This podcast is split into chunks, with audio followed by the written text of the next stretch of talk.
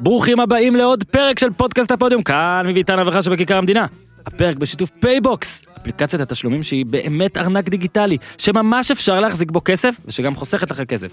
ה Champions League חזרה, טפו טפו עם החיסונים גם הכדורגל בשכונה, התקהלויות, על האשים, ראינו הופעות, ראינו שיהיה 1,500 איש בבלומפילד, זה פחות קשור, הלוואי זה יהיה, אבל מפגש חברים שצריכים לשלם ביחד על משהו, אז חלאס להסתבך, הורידו את אפליקציית פייבוקס ותראו עד כמה פשוט כל העסק הופך להיות. בפייבוקס אפשר גם לשלם לחבר או לבעל עסק, במיוחד אפשר לפתוח קבוצות של ליגה אחת מעל כולם. זה פרק עם סוכן, שעובד עם קבוצות, ואין ספק שמדובר בליגת האלופות של הקבוצות כאן בפייבוקס, הקבוצות לא נסגרות אחרי שבוע.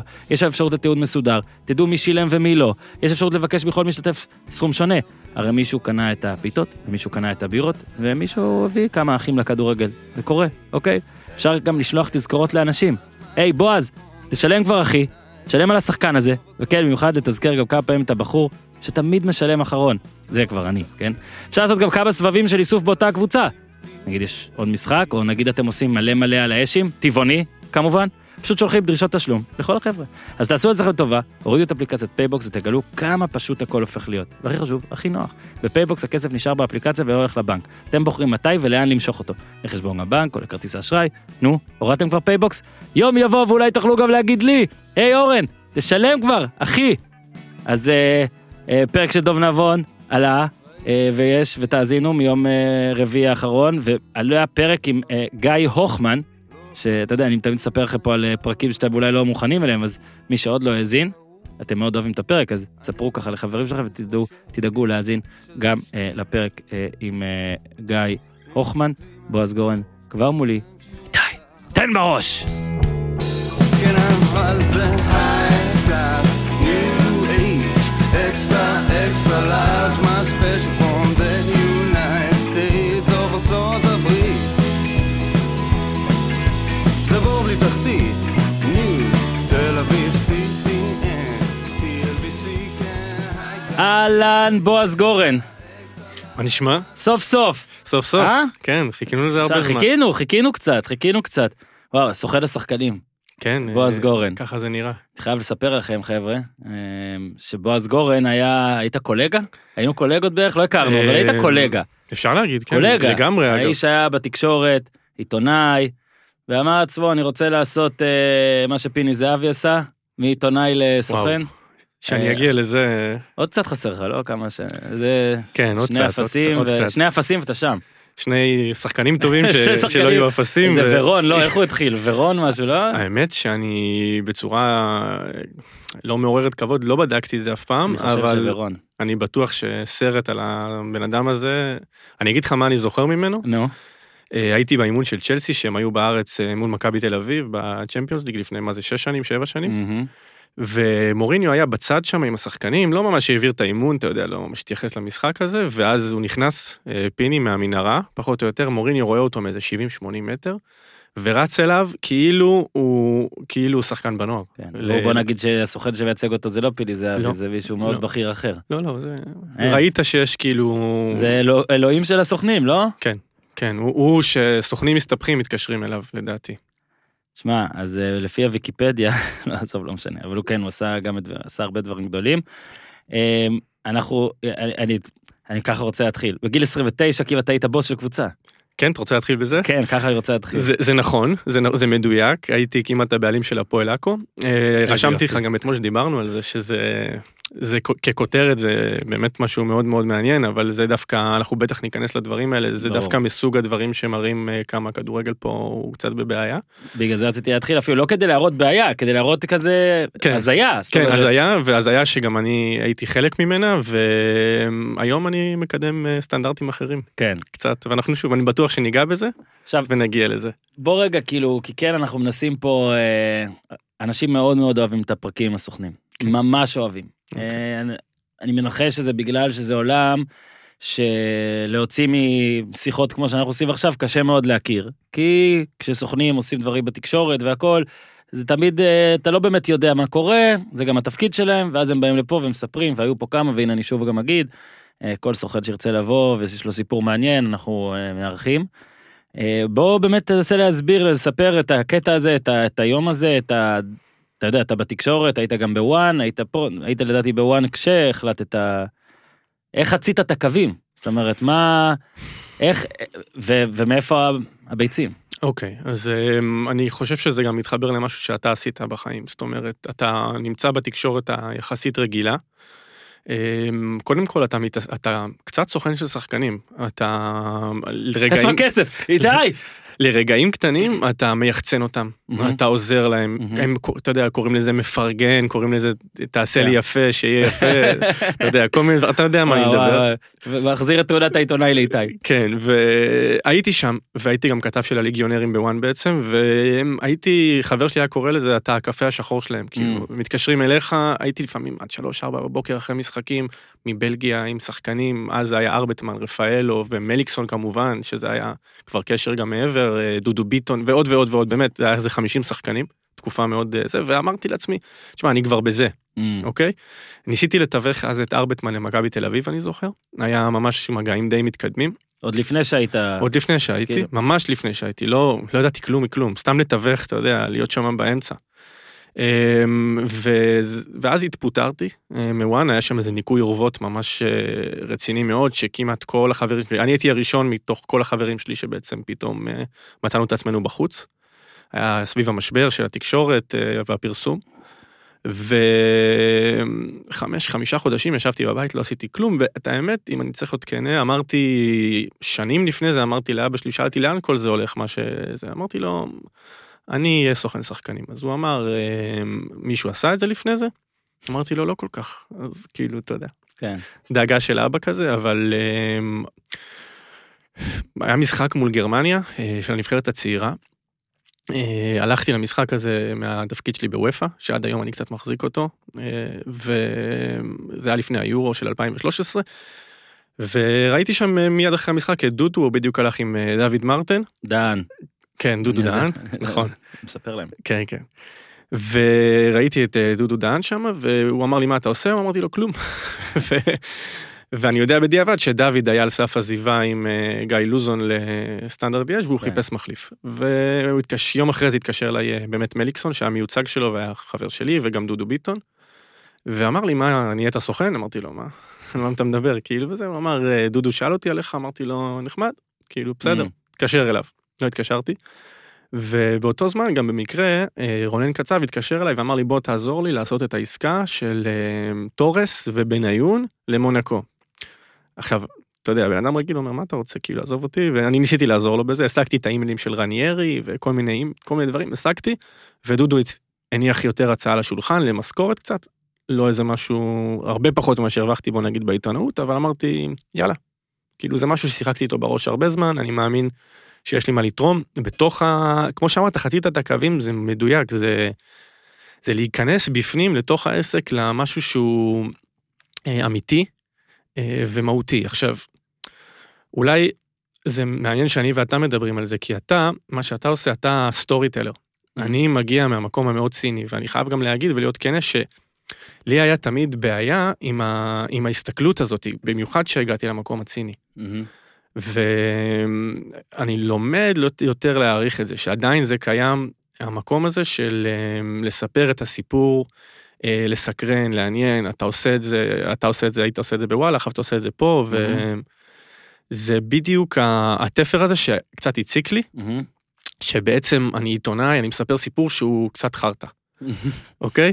עכשיו לא, לא ממקום רע, זאת אומרת, האוהדים גם אוהבים את זה ומחפשים את זה, ויש גם את המקום הזה, אבל היום אני לגמרי מאחורי המטבח, מכין את האוכל, מהמם. וקשה לי לאכול אותו. קשה לי לאכול אותו כמו שהוא. אוקיי. ו... והסיפורים כמובן הם קיימים והכל, אבל אה, היום אני במקום, במקום הזה, אז גם אני סובל מזה שאני רואה כדורגל קצת אחרת, כן. אה, מן הסתם. אגב, זה נראה לי בכל דבר. נראה לי גם, דבר, נראה לי גם, בכל מקצוע, אה, נתת את המטאפורה המושלמת, במטבח שם מאחורה. תמיד הרי יש את הסרטי אה, מאפיה, כל זה, ואתה רואה שאיך תמיד יש את גודפלס מתחיל בסצנה שהוא נכנס מה... מאחורה, תמיד לא משנה כמה המועדון כן. ענק ומרשים וזה, מאחורה שאתה נכנס למטבח זה נראה, אתה יודע, מטבח. אז זה, אז אתה מגלה בכל מקצוע, כולל אגב בשלנו, בשלך לשעבר, בשלי הנוכחי, אתה, ואני מש... אני באמת משער שזה בכל דבר כמעט, כל מה שנראה תמיד, שיש בו רק סבבה ורק זה, יש למטה פתאום את אלה, ואת הקנאה, ואת האגו, ואת הדברים, ואת ה... אתה יודע, פתאום אתה... אה, חושב שיש סיפור מקסים, אז אתה מגלה שיש מאחוריו עוד דברים שאי אפשר היה לגלות, אז זה מה שאני משער שגם אתה רומז וכל זה. אה, ואני חושב, אני רואה את ההחלטה כמה שעשית, זה לא רק אה, לעבור ממשהו, אתה יודע, לחצות את הקו, נגיד סיפרת שניסית לתווך בארבטמן למכבי, הרי היית עיתונאי כאילו. וזה זה לא כאילו- בסדר. נכון. וכל מיני דברים כאלה, שזה מצד אחד, ומצד שני, מה שאמרת נכון, ומה שאבא שלך התעניין, בטח בישראל, ההבדל בין אה, להיות אה, עיתונאי עם שכר ממוצע, בוא נגיד, לבין סוכן עם שכר ממוצע, הוא מטורף. ואני בטוח אגב שאתה גם תגיד לי, יש הרבה סוכנים שלא מרוויחים, יש הרבה סוכנים שלא מרוויחים בכלל, וכל דברים כאלה, ובטח בהתחלה שלך גם, אבל אה, אין מה לעשות. פה אתה כותב עליהם, שם אתה לוקח אחוזים ממה שהם עושים. נכון. הם מרוויחים יותר מאנשי תקשורת, האחוזים שאתה מרוויח מהם, הם לרוב יותר מ-100% שאתה תרוויח, לא רק כאיש תקשורת, אלא כל עבודה מיינסטרימית אחרת.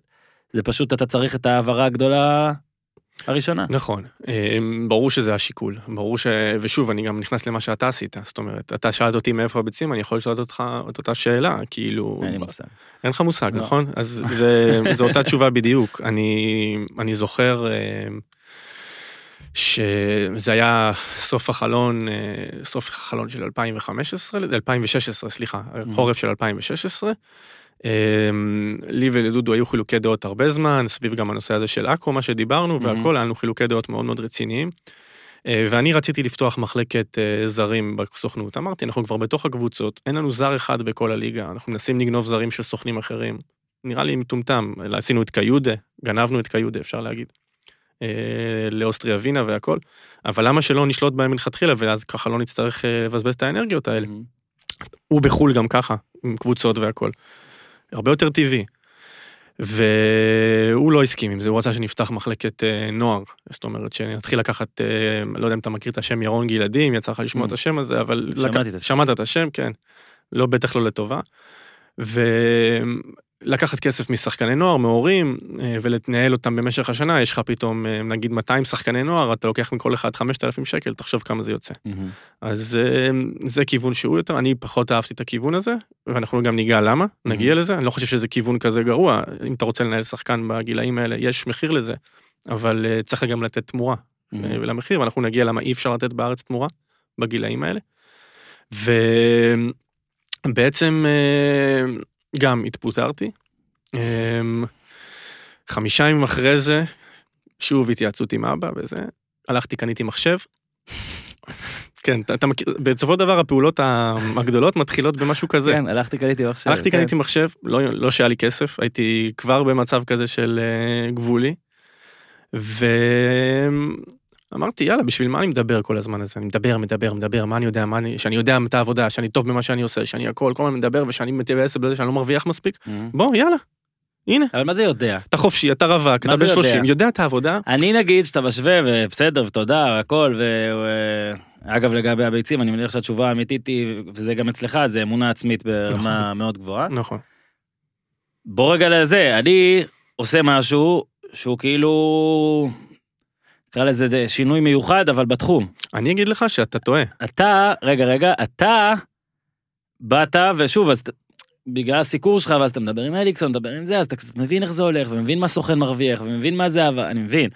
אבל יש את הפאקינג לבוא כאילו גם לשחקן וגם לקבוצה שאף אחד כאילו לא מכיר אותך שלום אני הסוכן של זה או אני זה או לבוא לשחקן תן לי לייצג אותך ואז כל שחקן בטח עושה.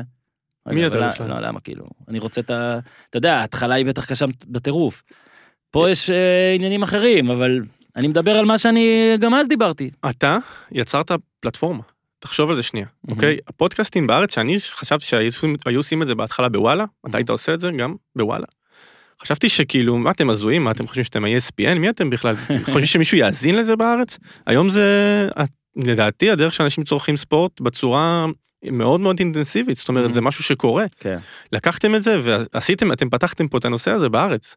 אז אתה אומר שזה לדעתי לא פחות כאילו רציני או גדול או מעניין. אני אקח את זה. איתי, תשמור את זה. קח את זה, לקחת פלטפורמה, יש עכשיו את האתרים הרגילים, ואתה עושה משהו אחר לגמרי, זאת אומרת, אמ, והיית בין הראשונים, ולכן אתה גם... אה, יאללה, קבל. אז אני, אני לא חושב שזה, אני פשוט חושב שזה ביצים אולי מסוג אחר, אבל לא, זה אותו, אותו ראש, פחות או יותר. מה הדבר הראשון שעשית, יאנו? הדבר הראשון שעשיתי זה קניתי מחשב. כן. אה, ואמרתי, אני מתחיל להכין קיץ של זרים. אמרתי, רציתי להקים את זה זרים אצל דודו, אני אעשה את זה לבד. הוא לא רצה, אני אעשה את זה לבד. מה זה אומר מתחיל להקים זרים? אה, לקחת אה, פרופילים, אה, לבדוק אותם, לבדוק במי אני מאמין, במי אני לא מאמין, לראות מי חופשי, מה אני רוצה לעשות. ובשביל זה לא צריך כלום.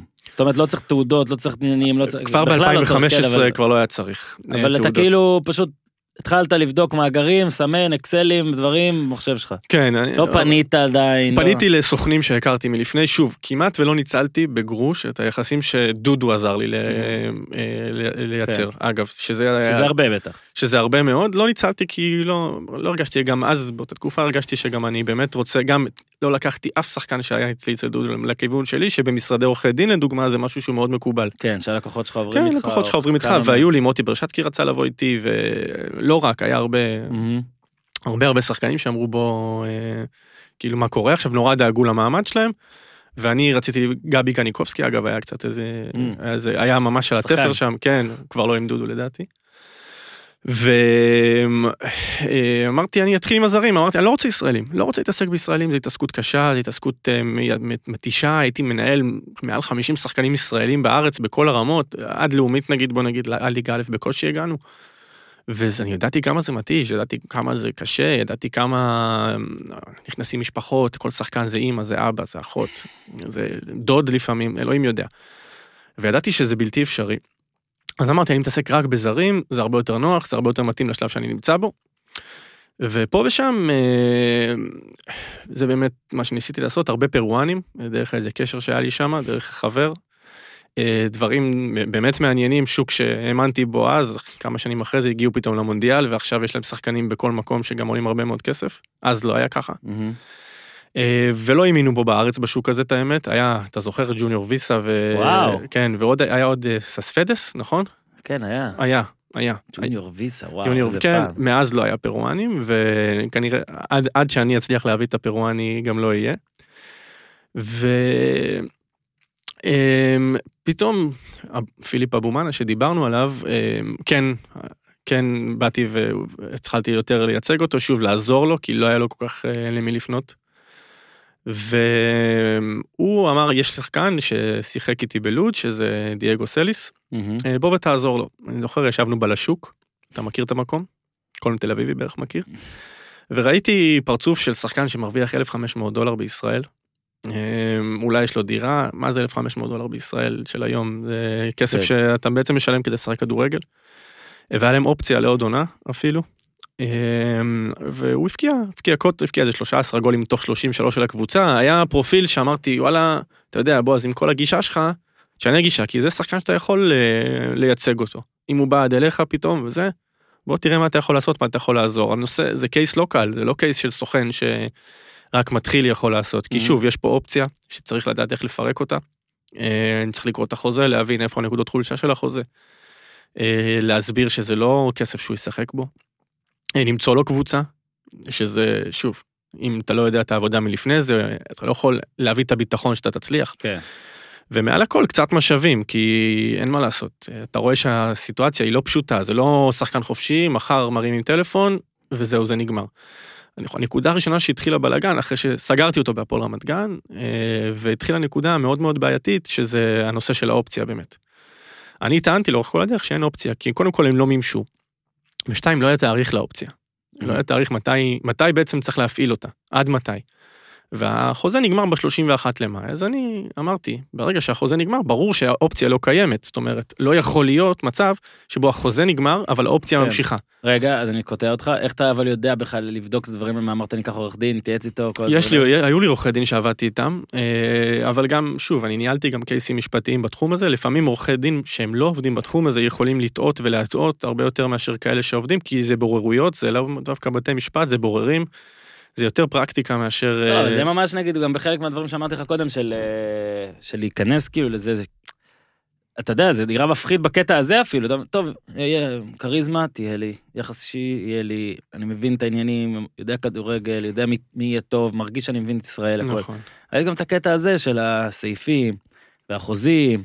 וכל הדברים האלה שאתה צריך, זה, זה, זה ביצים בעיניי, זה כאילו גם להרגיש, אתה יודע, זה כבר, אה, זה מפחיד. נכון, נכון. אז אתה כאילו, זה אולי כן מהקשרים שעבר, קצת הבנת וידעת מול מי אתה מתעסק, ומצאת איזה משהו. הבנתי, ידעתי, אה, הייתי באמונה שאני יודע מה אני עושה, שזה מעל הכל, אה, וזה לדעתי משהו שהיום הרבה אנשים שקוראים לעצמם סוכנים, הם לא שם, והם לא יודעים לעשות את הדברים האלה, והם יכולים לעשות נזקים.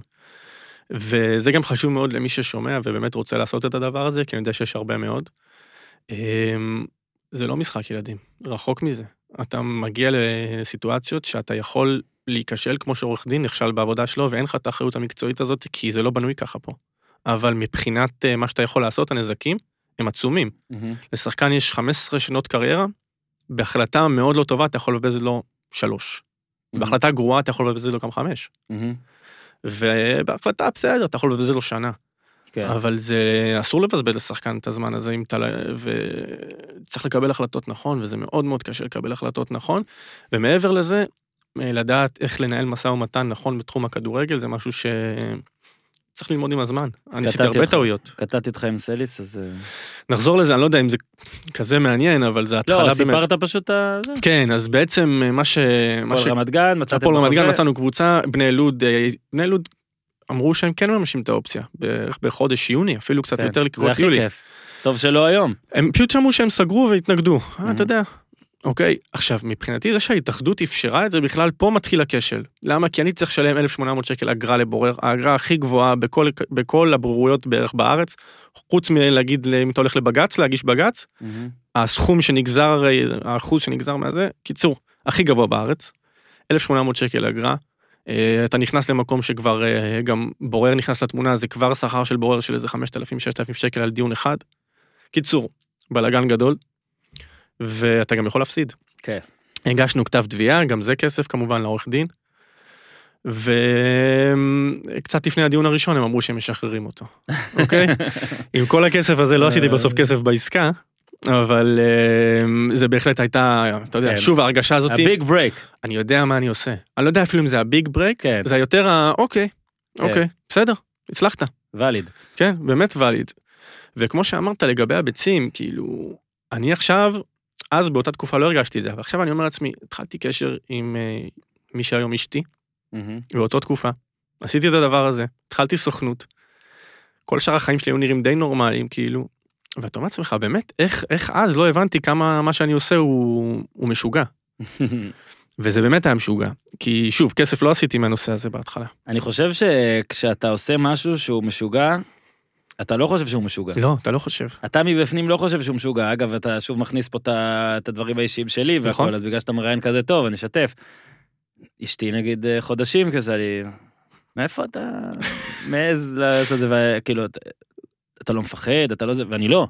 אמיתי אני לא, אני לא מרגיש, היא הולנדית? נכון? כן, אז אשתי צרפתייה, מה, זה ככה האזהרות האלה, כנראה, כי זה מאוד, מה שאתה אומר עכשיו, זה אפילו קצת עושה לי צמרמורת, זה וואו וואו. אני זה- יכול להיות סוכן? הסגנון, הסגנון אמנם הוא קצת שונה, אני מניח, אבל היה היה קשה. כן. היה קשה, הבנייה הזאת של קשר של... אה, קשר שהוא הולך למקום רציני בגיל כזה, בזמן. שאתה עושה, בזמן שאתה, תשמע, הייתי משקר לה שאני הולך לפגישה בקריית הממשלה, הייתי הולך לחתום אבטלה, גדול. אוקיי? הייתי אומר לה, הייתי אומר לה מלא דברים כאילו, שכאילו הפאסון וזה, אני סוכן שחקנים, ברור, כן. בפנים לא הייתי סוכן שחקנים עדיין, מה הייתי? ענק. אוהד כהן סיפר פה שכשהוא התחיל כבר ועשה גם עסקה גדולה, הוא עדיין היה מברמן. כן, אני זוכר, שמעתי את זה. לא- שמעתי את לי זה. לא זוכר אם זה היה קפה או נראה לי זה היה קפה. אה, יותר מתאים לו בריסטה, לא, לא כן, הייתי קונה ממנו. סליחה. אוהד, אני לא זוכר אם זה היה קפה או בירה, תתקן אותי, אני יודע, עוד מעט תגיע הודעה והכל. ואז הוא ראה את אורי אוזן, הם ירדו מאיזה נכון, משחק או נכון, משהו. שמעתי את הסיפור הזה. ו... וכאילו ברגע זה הוא חטף כאילו את הכאפה שוב לא שהוא זלזל וגם אני לא מזלזל מן הסתם במקצוע הזה של אבל כאילו הוא אומר רגע אני, אני מציג את עצמי כסוכן שחקנים. אני סוכן אני רציני כאילו אני רוצה לשדר שאני רציני ורואים אותי במקצוע אחר נכון, לא משנה מה המקצוע הזה נכון. אז אני לא סוכן שחקנים אז אני... ואז הוא אמר עזבתי באותו יום ונהייתי סוכן שחקנים. אני מלכתחילה עשיתי את הקפיצה הזאת, לא חיפשתי שום דבר אחר. מהמם, אמרתי, כמו שאוהד הבין את זה, כנראה, שוב, אני הבנתי שזה זה. מהמם. הרבה אנשים היו שואלים אותי, נו, ומה אתה עושה? עד היום שואלים אותי, נו, כן. מה אתה עושה חוץ מזה? אתה רק כן. בכדורגל? זה השאלה אגב הכי מעליבה שיש הכי מעליבה שלי. בכל מקצוע שתהיה. נכון. בכל מקצוע שתהיה, הייתה איזה חתונה של המשפחה של אשתי, שאין שום סיכוי שמישהו משם מאזין לזה ולכן אני אספר. שאתה יודע, אני אה, איש תקשורת ספורט, והיא בלרינה. כן. וזו חתונה שלמה, שכל החתונה כאילו אנשים ניסו להרוג אותנו. כאילו, ב- אגב, בתמימות זה אנשים כזה ח- רחוק, לא מכירים, לא יודע, וזה כאילו... אה, סבבה, בלרינה, אוקיי, ומה מה ומה עוד? עוד? ומה עוד? אה, ואתה איתו פה, ומה עוד? כאילו, נראה לי, כאילו, נראה לי כל החתונה אמרו, טוב, תקשיבו, בוא ניתן את כל הצ'קים, בוא ניתן את כל הצ'קים להם. אבל זה, אלה מקצועות שבטח היום, אתה יודע, אתה ישר, כאילו, יש את האנשים האלה של, אה, נקרא לזה דור יותר מפעם, שכמעט על כל דבר שהוא מקצוע, שפעם, או בישראל, הוא לא מוגדר כאיזה משהו, תמיד צריכים לדאוג לך, כאילו, רגע, רגע, כן. אתה- אז גם על סוכן שחקנים זה ככה. מסתבר. כן. אה, עוד ואני- מעט זה כבר לא. אני באמת, אני זוכר שהיה הרבה שעות מתות ביום, אבל אני האמנתי שאם יהיו שעות מתות, יהיה לי זמן לחשוב. אם יהיה לי זמן לחשוב, אה, ככה בדרך כלל קורים לי דברים טובים. וזה נכון, זה באמת, לא, שוב, אנחנו מדברים על 2000, קיץ 2016, הפריצה הגיעה הרבה אחרי. היה לי, היה לי עוד, זו הייתה עוד עונה טובה. העונה שאחרי זה הייתה מחרידה, ממש ממש גרועה. עם אותם שחקנים פחות או יותר, לא הרווחתי כלום. כלום, כלום, כלום, כלום, ורק שנה אחרי זה זה התחיל להסתדר. מה אז בשנה שלא מרוויחים כלום, מה עושים? שכבר אי אפשר לחתום אבטלה? אה, אני רואה, אני פשוט לא, אני לא יודע מה עשיתי. אה. אתה יודע מה? אני כן יודע מה עשיתי. עכשיו נזכרתי מה עשיתי. נו, מה עשית? אמ, בעידוד אש- אשתי, כנראה תצטרך לשמוע את הפודקאסט הזה ולהיות מאוד גאה בעצמה. נו. אה, הייתי עושה, גם אצל דודו הייתי עושה קליפים לשחקנים. אמ, אמ, עם הקליפים שלי, סלליך וקאבה יצאו למאריבור. אמ, אה, דיברנו על קיודה, יצא לאוסטריה ווינה עם קליפ שלי, אה, שחקנים שחתמו רק כמעט רק על קליפים.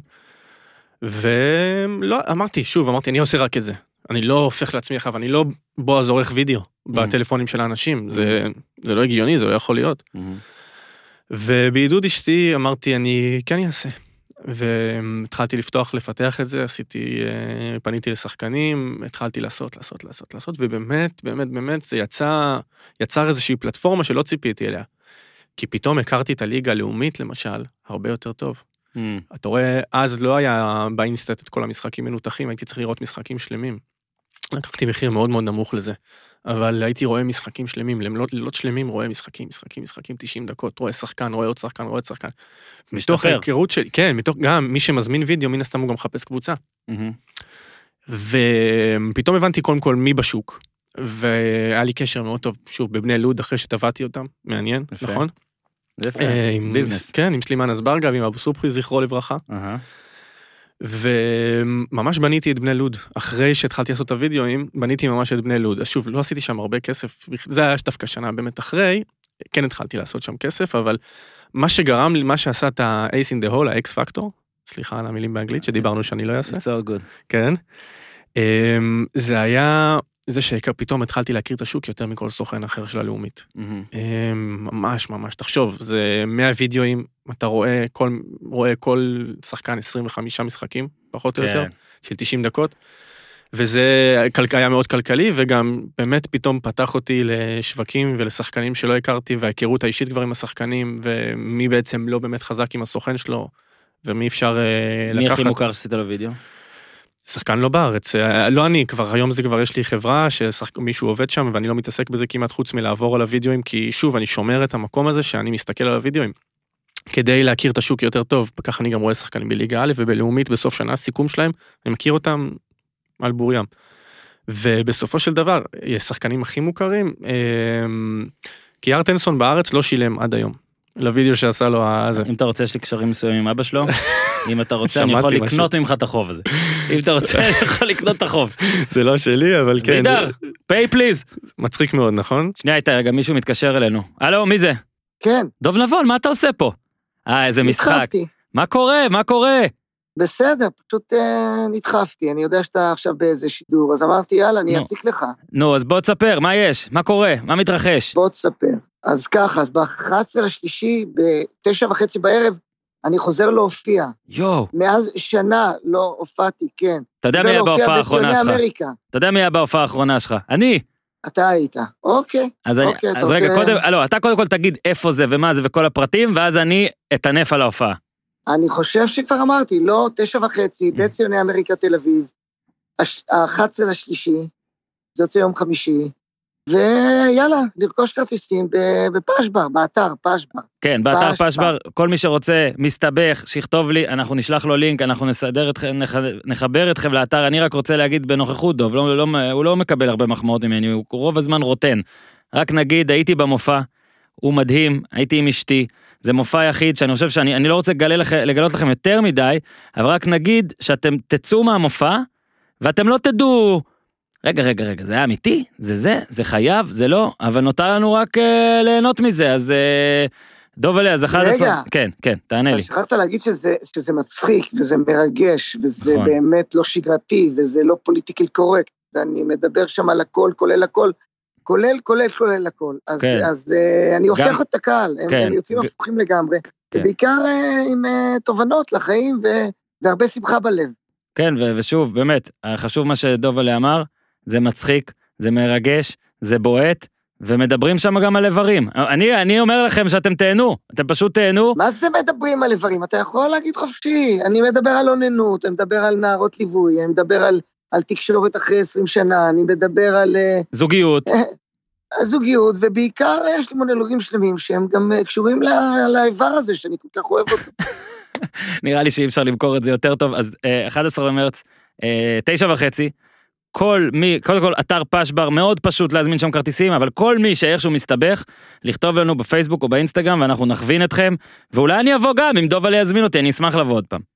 אתה תקנה כרטיס, בחייך. אין שום בעיה. אוליגרך. תקשיב, נו, אני מאוד מאוד מתרגש, מאוד מתרגש ושמח, זה קצת כמו לחזור למקום שאתה נורא נורא אוהב, מאוד אוהב, מדהים. מאוד אוהב. ורק נגיד שעל הדרך, כן? יש לדוב נבון גם פודקאסט איתנו, וגם לא כדאי להאזין. תאזינו, תאזינו, תבואו, תופיעו. החיים שלכם צריכים להיות הרבה דוב נבון. בקיצור, פשוט כל החיים, תעטפו את החיים שלכם בדוב נבון אחד גדול. דוב עלה, תודה רבה. כן, תתקשר עוד פעם. עליך. תתקשר עוד פעם בסופה, שתשאל מה לא, נשמע. לא, אני עשיתי, עשיתי את שלי, אני מרגיש מסופק, אני מרגיש כאילו סבבה. ביי ביי, אוהבים אותך. ביי. ביי. בחזרה לבועז. אוקיי, בועז, אז למי עוד עשית וידאו? אמ, ניקולה ולאשיץ' מנבחרת קרואטיה וצ'סקה מוסקבה נגיד עשה, אה, אה, ויקטור אוסימן, Mm, זה מה זה אומר וידאו עם האנשים האלה שיש את הוידאו שלהם בכל מקום אתה פשוט בוחר מה הרגעים שהכי כן, אה, כאילו קבוצות התרשמו מהן. כן, כן, זה אמ, שזה עבודה, כבר תלוי בסקאוטים שלהם לא ותלוי במי שמקבל את ההחלטות לא כל אחד אוהב משהו אחר. זה עבודה מאוד עדינה, מאוד חכמה, אמ, זה סוד. מה התפקיד של הוידאו עד היום? מתאבן, אוקיי? והבנה, תרצה לדבר תרצה לדבר איתו. תרצה לבדוק כן עוד ב- כן. בכלים האחרים שלך, כן ואז אוקיי? אתה צריך לגלות שזה תואם את המציאות. אתה צריך, לפעמים אה, וידאוים להפ- זה כזה כמו טינדר. זה כמו טינדר הרבה פעמים. שלוש תמונות וואו תמונה רביעית. וואו. אז, קודם כל הם לוקחים את זה ככה, אני אהבת מניח. שאני יכול להשתמש למרות שהיה לי טינדר ליום אחד רק אה, דווקא? שבוע. איך היה? היה נחמד, אה, נראה לי סיפרתי את זה פה, אבל נספר בשורה זריז, היינו באמריקה ואמרנו, טוב, אנחנו רוצים לבדוק מה זה. אה, עם האישה. כן, כל אחד פתחנו לשבוע, משהו כזה, וזהו. טוב. אני אגב לא לא דיברתי שם אפילו, לא עשיתי שום דבר. לא. זה כמו לשחק פוקר בלי כסף, אבל כן. זה- לא עובד, זה נכון. לא עובד. אה, השוואה מעולה, הייתי שם. אה, השוואה מעולה, השוואה מעולה. כן, אז איפה היינו? באיך שאתה דואג שהקלטות יטעמו את המציאות. ו- מה שחשוב, קלטות, הקליפים, כן, כן? מה שחשוב. מה שחשוב מאוד זה לגרום אה, לבן אדם שרואה להבין את הסגנון של השחקן, יותר Mhm. מכל דבר אחר. אם הוא, איזה חלוץ הוא, איזה Mhm. קשר, הוא יודע שהוא חלוץ, איזה חלוץ, הוא יודע שהוא קשר, איזה קשר, הוא אמצע, עשר, כל הדברים האלה, זה מה שחשוב. וזו עבודה עדינה שעד היום אה, גורמת להרבה שחקנים להתקדם, אה, ועדיין החברה הזאת קיימת, אבל שוב, אני פחות מתעסק בה. כן, היא, אבל זה שלך או... כן, כן, שלי. ואוקיי, אז אנחנו ממשיכים ומתקדמים, אז הייתה את השנה הזאת שאמרת שהייתה מחרידה מבחינת אה, היותך סוכן, אבל לפחות אה, היה את, ה, את הוידאוים שס- אה, שעזרו, כן. ואם רק במשפט מחרידה, מה זה אומר שאתה מרגיש, אני לא מצליח, אין העברות, העברות אני אתן- מצומצמות. לך את זה במספרים, אתה יודע, נעשה את זה באמת הכי פתוח והכי כן. עשיתי ב- מבחינת העברות, מבחינת עמלות, 20 אלף שקל. בשנה. בשנה, כאילו כולל החורף, כולל הקיץ. כן. עכשיו, זה לא- זה לא עסק. כן, לא, אז נפתח פה כן סוגריים, כי הרי עמלות אתה יכול הרי להרוויח מהעסקאות וגם משכר. נכון. בוא נו. תספר לנו מה, איך זה עובד. תשמע, עסקאות זה השלב הבאמת המתקדם יותר. אה, עסקאות זה בעצם לקחת, אה, לבוא לקבוצה, להגיד לה, יש לכם שחקן שאני אוהב, אה, ולהגיד, אני אביא סכום העברה מסוים, ומתוך הסכום הזה אני רוצה חמישה, עשרה, 12, 20 אחוז. יבוא יגיד לך בסדר, מעל שלושה מיליון יורו, קח 20 אחוז, כל שקל מעל שלושה מיליון. אה, מתחת לשניים וחצי, קח חמישה אחוז.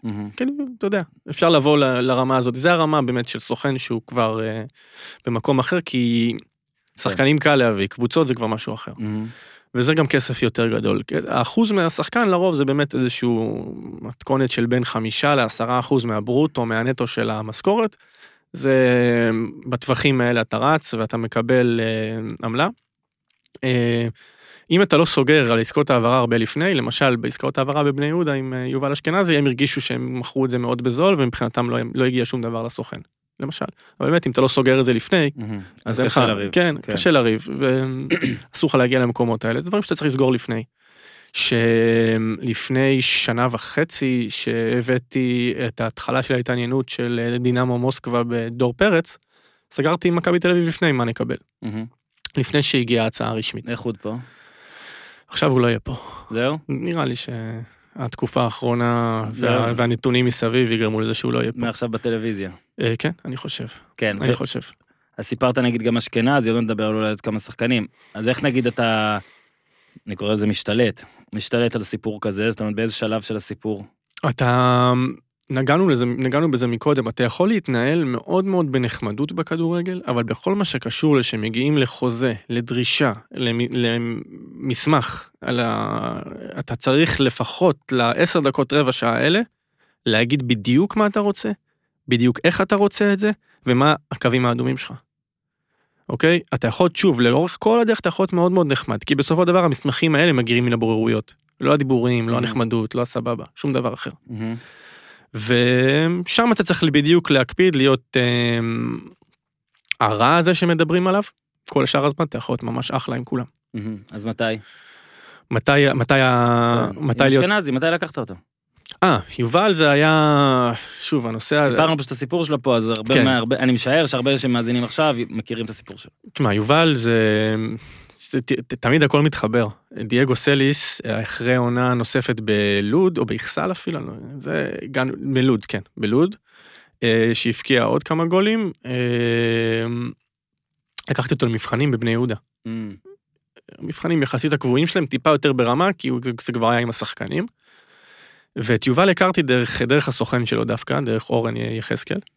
הכרנו, והוא בא אליי מיד אחרי האימון ואמר מה מה קורה והכל, אה, אולי, אולי אתה, אולי אה, נתחיל אה, לעבוד ביחד והכל, ואמרתי לו, תשמע, לא כך נוח לי עם אורן והכל.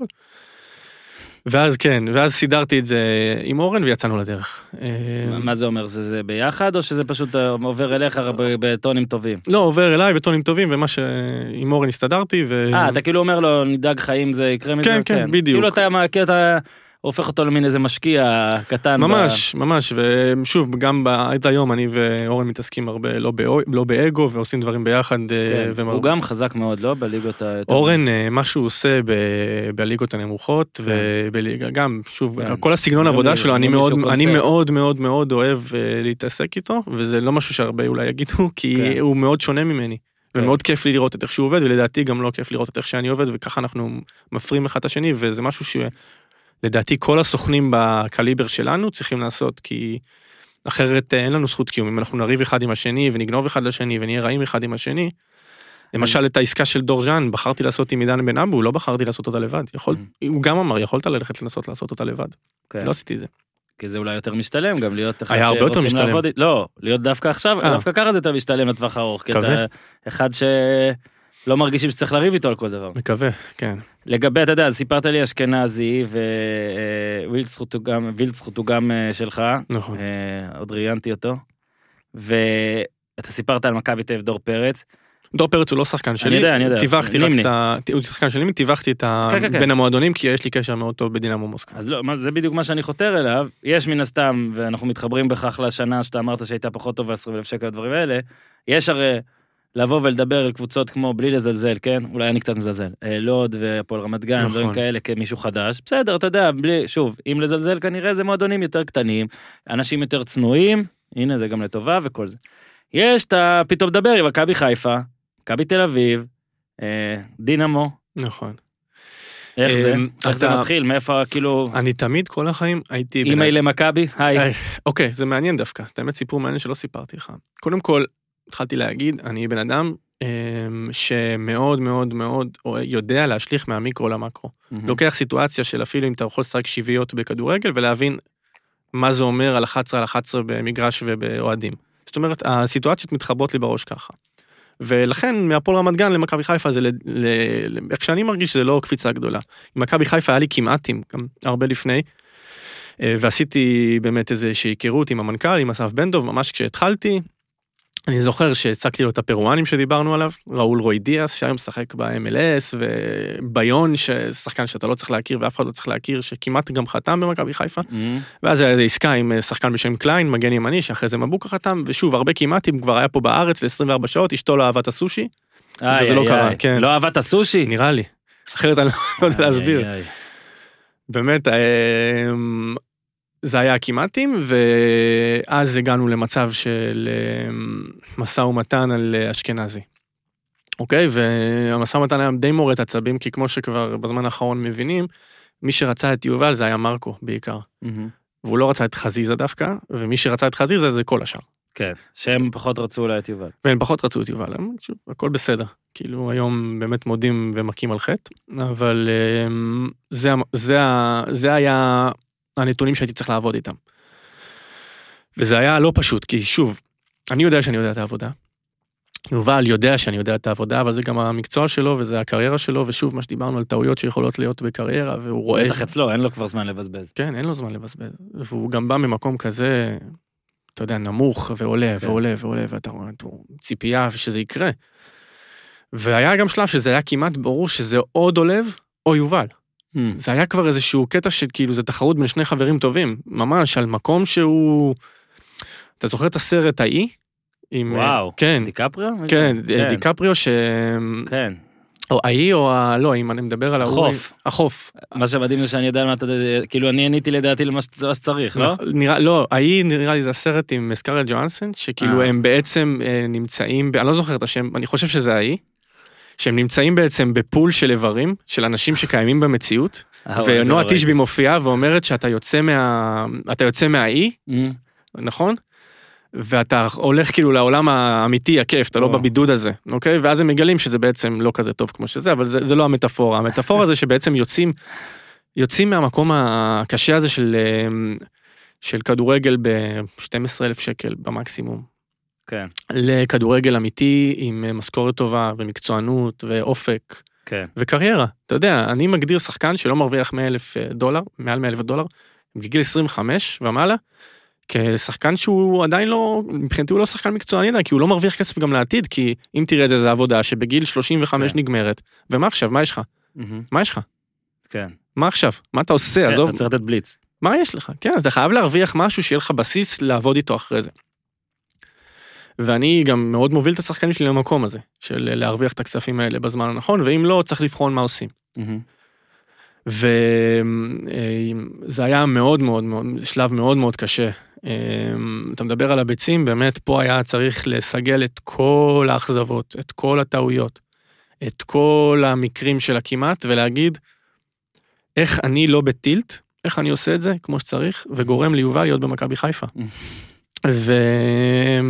ומבחן התוצאה זה הצליח, היה מאוד מאוד קשה. היה שם שלבים כמעט הזויים, ברמה שאני אומר לבני יהודה, נו, מכבי חיפה פנו אליכם? לא. שבוע אחרי זה, נו, באר שבע פנו אליכם? אמרו לי שיפנו. לא. לא פנו, לא, אף אחד לא דיבר. טוב, הפעם אמרו לי שבטוח הם מדברים איתכם, דיבר איתכם אה, זה? לא. גדול. ככה. ואני לא דיבר איתם. זאת אומרת, לא דיברו איתם, לא דיברו איתם. עד שזה התחיל להיכנס למקום של אה, זה קורה וזה קרה. ושבועיים אחרי זה גם החתמתי את ווילדסחוט במכבי חיפה. כן. אגב, אנחנו מקליטים את זה יום אחרי שמכבי פתח תקווה ניצחה את, אה, את החברים שלך. ארויו שיחק, שזה היה... חבר, אה, אתה יודע, כן. מכל השחקנים שדמיינתי שיהיו טובים וישחקו, בסוף ארויו שיחק והיה טוב, שזה היה די מפתיע.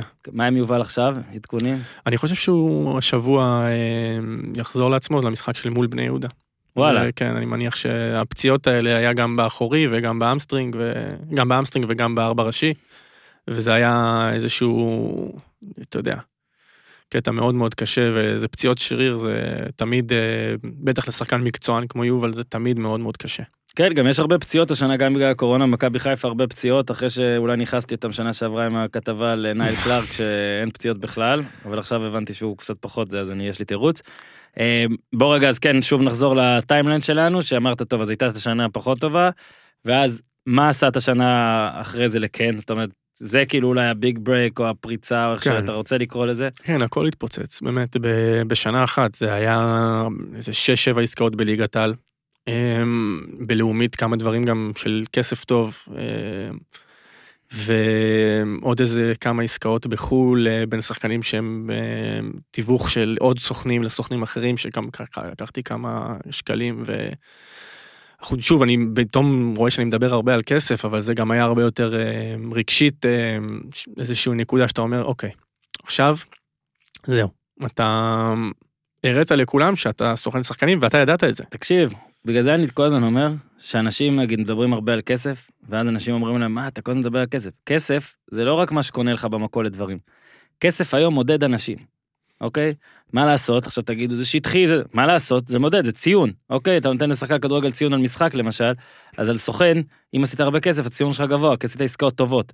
עכשיו שלא יבואו לי פה כל יפי הנפש ויגידו, אני הייתי יכול להיות סוכן בשביל הנשמה. לא. כי לא. אם היית, אם לא היה מעניין אותך בכלל כסף כסוכן, ואתה לא תחרותי, ולא מנסה להגיע לעסקאות הגדולות, רק עושה דברים, לא יודע, פרו בונו או משהו כזה, סבבה, אתה לא סוכן באמת. נכון. אוקיי? וזה אגב, בשוק שלי, זה בכל, בכל שוק. אתה רוצה להגיע ולהצטיין ולהצליח, ונכון שלהשיג כסף זה גם קריטי לחיים, אבל זה לא רק הקטע של בואו ומדברים רק על כסף. אה, הייתי צריך, אתה יודע, היו את ההתגוננויות האלה כל הזמן, נגיד, כשיצא הספר לזהבי, ומדובר שם הרבה על סכומים וכסף, ובכלל הסיקור שלו, נכון, לא רק על ידי, הסיקור שלו הוא מאוד כספי. נכון. אוקיי, אבל הנה אני אומר, כל הסיקור האמריקאי הוא כספי, אוקיי? וזה אלה ליגות סוציאליות, כאילו, של הכל כזה שווה ותקרת שכר ודראפט וכל. אבל למה אתה מדבר?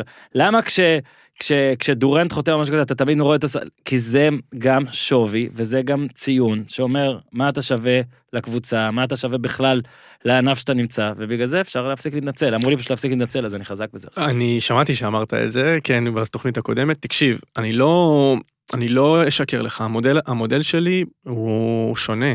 הוא כלכלית אה, קצת מטומטם. אני יכולתי לקחת שחקנים הרבה יותר, לנהל אותם, לנהל אותם בסגנון שהרבה סוכנים מנהלים את השחק- השחקנים שלהם, אני קורא לזה, הם אוספים סופר גול לפעמים.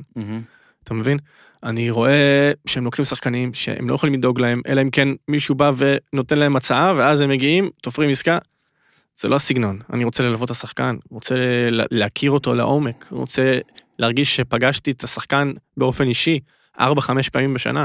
עם 50 שחקנים אתה לא יכול לעשות את זה. לא, זה פייר גיים, מה שאתה פה אומר, זה אתה אומר, אה, כסף הוא לא המטרה היחידה שלי ולא מה שמניע אותי, זה בסדר. בשורט טרם, נכון. אוקיי? בלונג טרם אני מאמין שאם אני אשקיע, לקחתי שחקן, סתם, לדוגמה, אני לא אקח ארבע, שלושה ארבעה חלוצים מאותו קליבר, מהמם. לא אקח, אקח אולי אחד שמשחק בליגה לאומית וצריך לפרוץ, אחד שמשחק כבר בליגת העל, אקח שוער, פנה אליי, פנה אליי איזה שוער, ואמרתי לו, תקשיב, יש לי יותר מדי שוערים בקליבר שלך, גם ככה זה קשה לי, במקרה הזה יש לי כאילו משהו שהוא פחות או יותר חופף, אני מצטער, אני לא יכול לקחת אותך. ואם אם הייתי לוקח אותו הייתי עושה כסף תוך שבועיים, מהמם. כאילו מסתבר בדיעבד. על חשבון המיוצג הנוכחי אולי. על, במקרה זה יצא גם ככה, כן? אני לא אגיד שמות עכשיו כי זה באמת לא כזה מעניין, גם לא כזה מכירים אותם. אבל אה, במקרה זה יצא ככה בדיוק. אמ, והמקום הזה, זה שורט אותי. כאילו, אני לא יכול עכשיו להיות במקום שאני מרגיש שמיוצג אחד שלי חושב שאני לא עושה את המירב כי אני עושה להם מיוצג אחר. ויש אנשים שיש להם פחות בעיה עם זה. מה, התחלת לדבר נגיד על בעיות שיש פה ועל דברים שלמדת ועל המטבח ועל אה, זה, כן. אה, לראות, אז מה אה, קשה לנו. אני אגיד לך, אני אתן, אה, אתן כמה דוגמאות. זאת אומרת, כולם נתקלו בזה השנה, וזה משהו שפחות מתעסקים בו בעיתונות לדעתי, וזה טעות, במה שקרה למשל לדור מיכה, מהמם. אוקיי? פתאום הבינו שבגלל שהוא לא עשרה חודשים בחו"ל, אז הוא בעצם צריך לשלם דמי השבחה, לא הוא, זאת אומרת, כן הוא, אבל זה בדרך כלל יבוא לחשבון הקבוצה למכבי תל אביב, ואני אומר לך שהסכומים גם היו יכולים להיות מאוד מאוד גבוהים אם זה היה מגיע לדיון. אה, מה זה מאוד מאוד גבוהים? מיליוני שקלים. עם, אה, כן, מיליוני שקלים. ממש רק ככה. בגלל עשרה חודשים. שבעוד עשרה, כאילו שכשיעברו עשרת החודשים זה אין כלום פתאום. כן, אבל שתבין, זה דמי השבחה, שחקן שהוא בן 29, ומה החוק אומר? החוק בא ואומר, שחקן עד גיל 24 בארץ, בפיפ"א זה 23 כבר, אה, שחקן עד גיל 24 בארץ, אה, צריך, הוא חייב, מחויב בדמי השבחה. אלא אם כן, הוא עושה העברה פעם ראשונה. הדוגמה הכי קלאסית שאני יכול להביא לך, זה שאם איציק עזוז מחר רוצה לחתום בליגה הלאומית, הוא לא יכול בלי דמי השבחה. מדהים. הוא לא יכול, כי בארץ זה שנתיים. להיות כאילו בפרישה, 48 חודשים, להיות בפרישה, ורק אז אתה יכול לחתום בלי דמי השבחה. זאת אומרת שנטרלו לגמרי את הסיכוי של שחקן להתנער מהדבר הזה בצורה רגילה. כן. ואלא אם כן הוא עובר לחו"ל, וחו"ל זה לא מטרה שהיא כזאת פשוטה. עכשיו, אה, דור מיכה עוד יחסית היה לו חו"ל ביחסית בקלות, ועכשיו הוא נשאר, הוא לא כזה מסכן, הוא נשאר בקבוצה די טובה, ועוד עשר, עוד חודשיים, הוא גם יהיה שחקן באמת חופשי, והמצב שלו טוב. מרואן קאבה עשה את זה, סלליך למשל, לא סלליך קיבל כרטיס ביד, אבל מרואן קאבה עשה את זה, ובזמנו רועי בקל עשה את זה, והסתכסך עם מכבי פתח תקווה והכל. השחקנים עשו את זה, זה אפשרי, אבל זה לא כזה פשוט. ואם אני צריך לתת דוגמה אחרת, זה עידן כהן. שאגב, אה, כיום הוא שלי, ומחר הוא מתחיל אה, מבחנים ב-MLS, בנשוויל, שיש לו דרכון אמריקאי. ופיטרו אותו מהפועל תל אביב, אתה זוכר כן. את המפוטרים, שפיטרו כן, אותם מה, אני בקורונה. תמיד מספר שהייתי, כשאיך שנחתתי בסוצ'י, למונדיאל 2018, הוא סיפר לי. אני מגיע למלון, והוא, אה, שחר הירש נכון. ואבו. אב- אושר אבו? אושר אבו, אבו. כן. היו איתי במלון, חדר כושר, זה, עשיתי גם כתבה לוואלה עליהם, מאז. אני עוקב והכל, ובכלל, אה, ידעתי שם שיש לו את האזרחות הזאת. שמע, זה קינה, אני מקנא. כן, אז אגב, גם- אני לא אני. מקנא ב- ברוב הליגות, אני מקנא ב... אתה יודע, דקל קינן, שאני רואה איפה הוא גר, איזה כיף לו, וזה, אני כאילו אומר, בואנה איזה כיף לדקל קינן, הוא כדורגלן וזה, אבל הוא יכול לראות פוטבול ו-NBA בשעות סבירות, זה זה מה שאני מקנא בו. תשמע, איזה כיף לו. גמר ליגת אלופות בשתיים וחצי בצהריים, תדמיין את זה. גם טוב, גם טוב, כשהייתי נכון? שם, לא, היה לפעמים משחקים, היינו קמים שמונה בבוקר וזה, לליגת, אה, זה היה כיף, בסדר גמור, אחלה דקל. אחלה דקל, את האמת, כן. יש לי חיקוי שלו, אולי בסוף אני אנסה לתת לך יאללה, אותו. יאללה, יאללה. ובא אה, עידן, אה, אז נשוויל. עידן בנשוויל כיום במבחנים, שוב, אה, הוא שיחק בהרטפורד לפני, שזה מועדון קטן יחסית בקונטיקט בליגה השנייה שם. בחודשיים וחצי, גם כיף, כן, כן, לא, לא פחות. ומה שקרה איתו זה שבעצם הוא פוטר מהפועל תל אביב, אוקיי? פוטר, בעצם הם פיטרו אותו.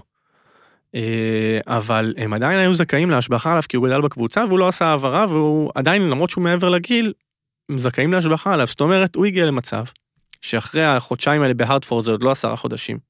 קודם כל לא יכל לחתום בשום קבוצה בארץ עוד מלפני זה. אירופה הייתה לו עונה לא כזאת טובה לפני זה. כאילו Mhm. בהפועל תל אביב לא, לא שיחק כזה הרבה מה הוא יכול לעשות.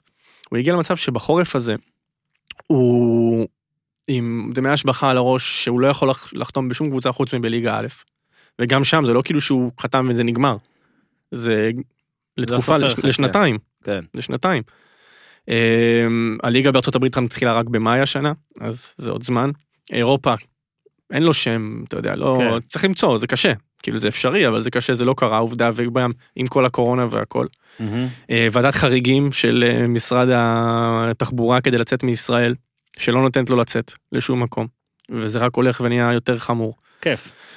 כן, ותחשוב שכל הדברים האלה ביחד, אני יכול לדבר רק על נושא דמי השבחה, שלדעתי, ספציפית מכל מה ש... כל החוקים שמקשים, אה, ודיברנו על זה מקודם, על זה שאמרתי לדודו שאי אפשר לעשות את הנושא הזה של פרויקט נוער, בגלל שאין לך ערך לתת, כי בסופו של דבר שחקן, מה הוא רוצה ממך? אישה רוצה להתחתן איתך, נכון? שאתה יוצא איתה לדייט, בסופו של דבר זה ה... מהמם. אתה יודע, היה איזה סטנדאפ של קריס רוק, הוא בא למישהו, אומר לה, אני לא רוצה לפגוע בה, וזה אומר לה, תקשיב, אתה תפגע בה. אם לא תתחתנו, אתה תפגע בה. אז אתה מוכן להתחתן איתה כבר עכשיו? הוא אומר לו, אז תראה, תגיד לה, אני לא רוצה, וזהו, תתקדם. גדול. אז אותו דבר, שחקן מצוין, מה הוא רוצה ממך? העברה. אתה יכול להיות הכי נחמד, הכי סבבה, על האשים, סבבה, כיף, זה. הוא רוצה שתעביר אותו קבוצה בזמן שהוא לא טוב, תחליט אותה ההחלטה- ההחלטה הנכונה. וילד שבא, משלם לך 5,000 שקל ואתה לא יכול להעביר אותו לקבוצה, אז מה תעשה איתו? הרצאה, תגיד לו... כן, מה אתה יכול לתת לו? מה אתה יכול לתת לו? אז אתה רוצה לקחת לו 5,000 שקל, אתה לא יכול לתת לו כלום? נראה לי לא רציני. אז...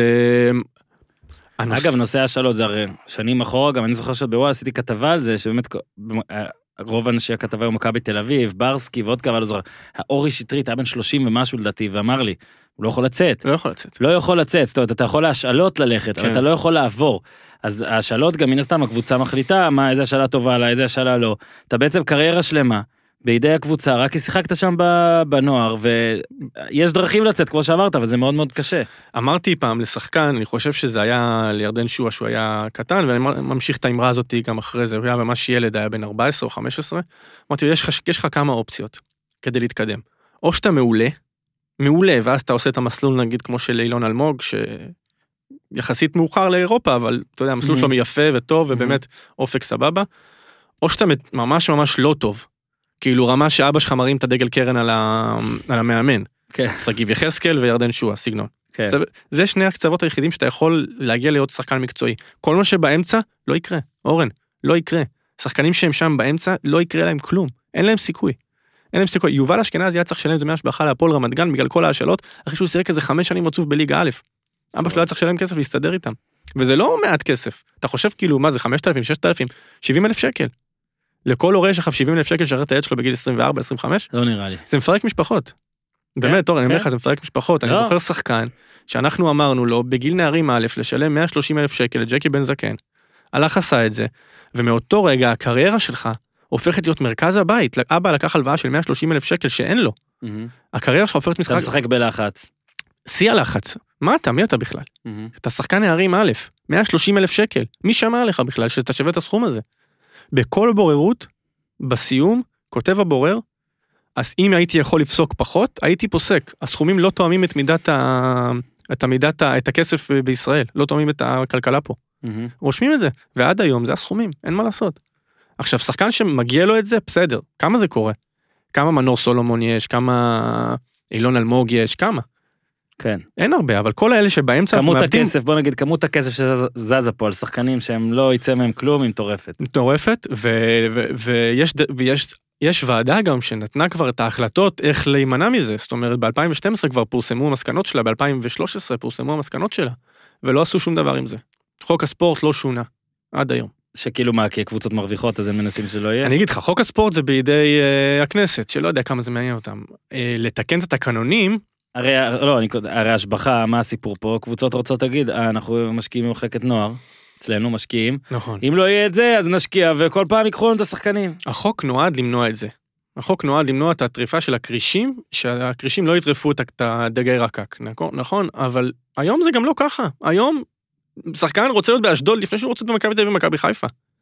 כי יש לו יותר אור, כאילו מבחינתו יש לו יותר אופק להצלחה, השחקן רוצה להיות בקבוצות קטנות. זאת אומרת, יש שני המודלים קיימים, אתה אומר אני תותח, אני אתקדם במכבי תל אביב, אני אגיע לבוגרים. זה אמונה אחת. אני תותח, אני אהיה באשדוד, אני אפקיע שם כמה גולים ואני אעבור לאירופה או שאני אעבור למכבי תל אביב. זה לא, זה לא מה שהיה פעם וזה כרגע לא עונה על הצורך. מי שקבע את הסכומים זה התקנונים של ההתאחדות, אוקיי? וזה משהו שמי שצריך לשנות את זה זה מי שמרוויח ממנו, כך שזה לא יקרה. ספר לי על דור ז'אן. דור ז'אן זאת הייתה עסקה אה, גם קשה, אה, אני חייב להגיד שהוא לא היה שחקן הרכב בבני יהודה אה, כמעט בשום שלב, אבל הוא תמיד כן. היה מפקיע את הגולים. היו לו בליצים כאלה, כן, כזה פיקים. בדיוק, תמיד היה מפקיע את הגולים, תמיד היה את ה... אמ, בגמר גביע הוא הבקיע, והבקיע גולים חשובים אצלם, בלי סוף, באמת שחקן שתמיד אני שמתי לב שהוא לדעתי קצת underrated, בטח בסכומים שהוא הבקיע. והבאתי הצעה מגורניק ז'בז'ה.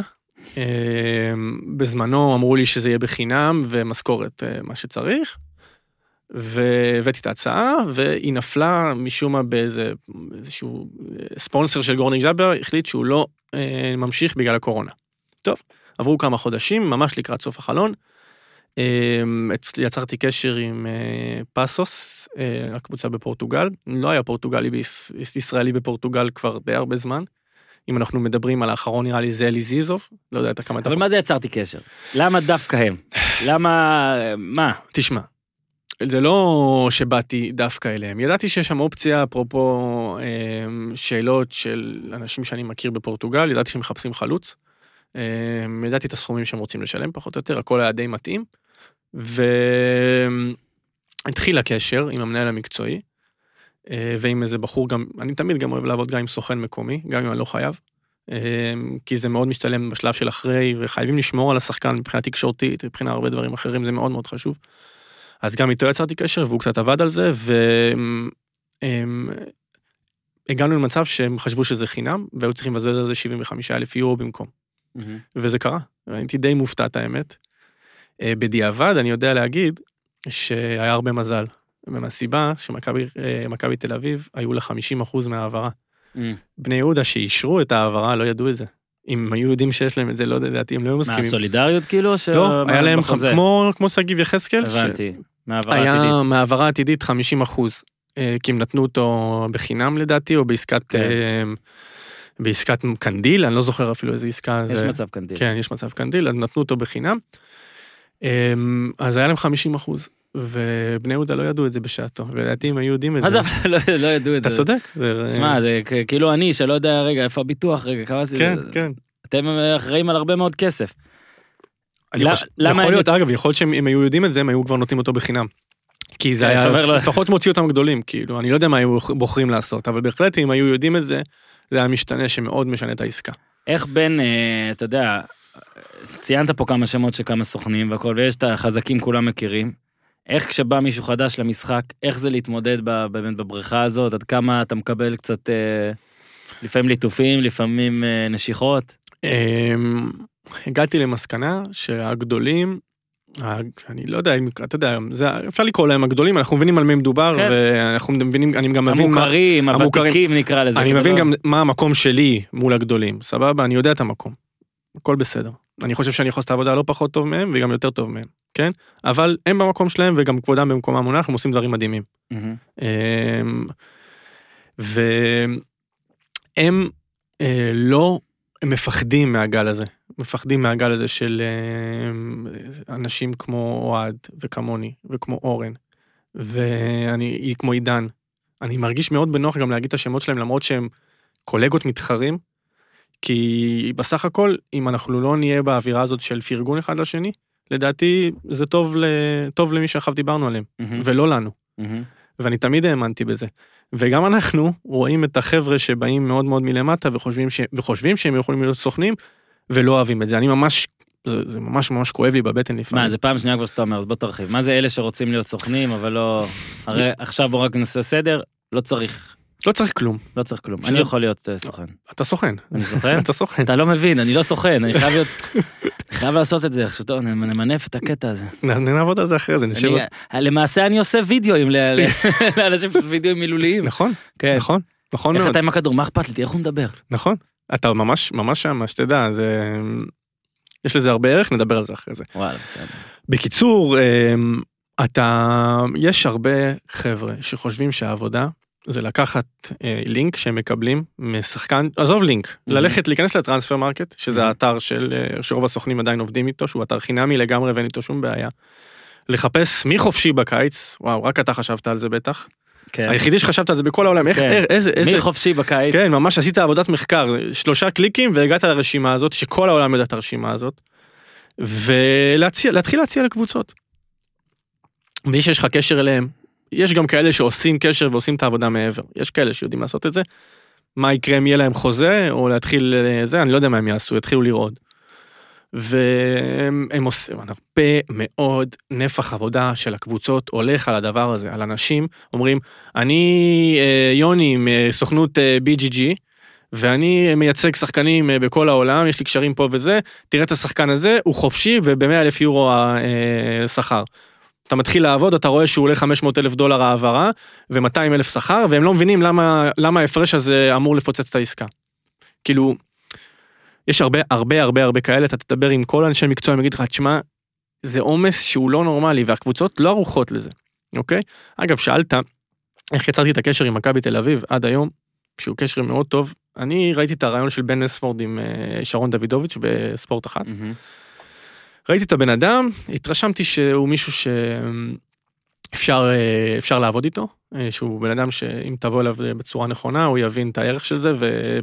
אמ, על עצמי, כתבתי דוח של אה, 25 עמודים אמ, על מכבי תל אביב, על הבזבוזי כסף שלה, אה, ואיך הקמת מחלקת scouting אה, נכונה יכולה לגרום לזה להיות אה, משהו שהוא נחלת העבר. אה, והגשתי לו את הדוח הזה. אה, וישבנו ומאז היינו בקשר טוב וזה דוח מאוד מאוד מפורט שכולל הכל מהכל שעשיתי בהשראת חבר שבא אמר לי למה אתה מדבר כל כך יפה על למה הטעויות שמכבי עשו למה אתה לא כותב את זה מהמם. ואני שבחיים לא עשיתי שום דבר בלימודים לעבודה סימנריונית ולא זה לא למדתי באוניברסיטה. באתי וישבתי איזה ארבעה ימים רצוף וכתבתי עבודה על מקצוע שלי פעם ראשונה שהתמודדתי עם השאלות האלה על כתב לנסות לכתוב את זה כמו שצריך אני אראה לך את זה אחרי זה את הדוח. דוח לדעתי מרשים. זה השתנה? הדוח אם הדוח השתנה או לא. לא לא מכבי לא, הם עושים? הם עושים outsourcing, אני חושב שהמחלקת scouting אה, יותר טובה כיום בארץ זה מכבי חיפה. אה, יש שם, דיברנו על זה, חבר שלי והכל, אבל אה, בלי קשר, באמת, הם, אה, הם עושים עבודה מאוד יפה. מכבי, עובדה, עובד להם, אין מה להגיד. אני חושב ששחקנים שהם הביאו בזמן האחרון, מאז שיצחקי שם למשל. הם קיבל יותר אה, זה, עושה עבודה מאוד מאוד יפה. כן? לדעתי מאוד מאוד יפה, כן. אז לא מה- סתם, לא סתם אז שתי מה- הקבוצות האלה הם בטופ, לא מה סתם. הבזבוז אבל שאתה אומר שהדוח... אז, מה אז הדוח? היה, הדוח נגע ל-. רמון ומי היה שם? למשל, כן, מרסלו? כן, אתה רוצה לראות אותו שנייה? כן, אני רוצה לראות את הדוח. הדוח אה, נגע ל...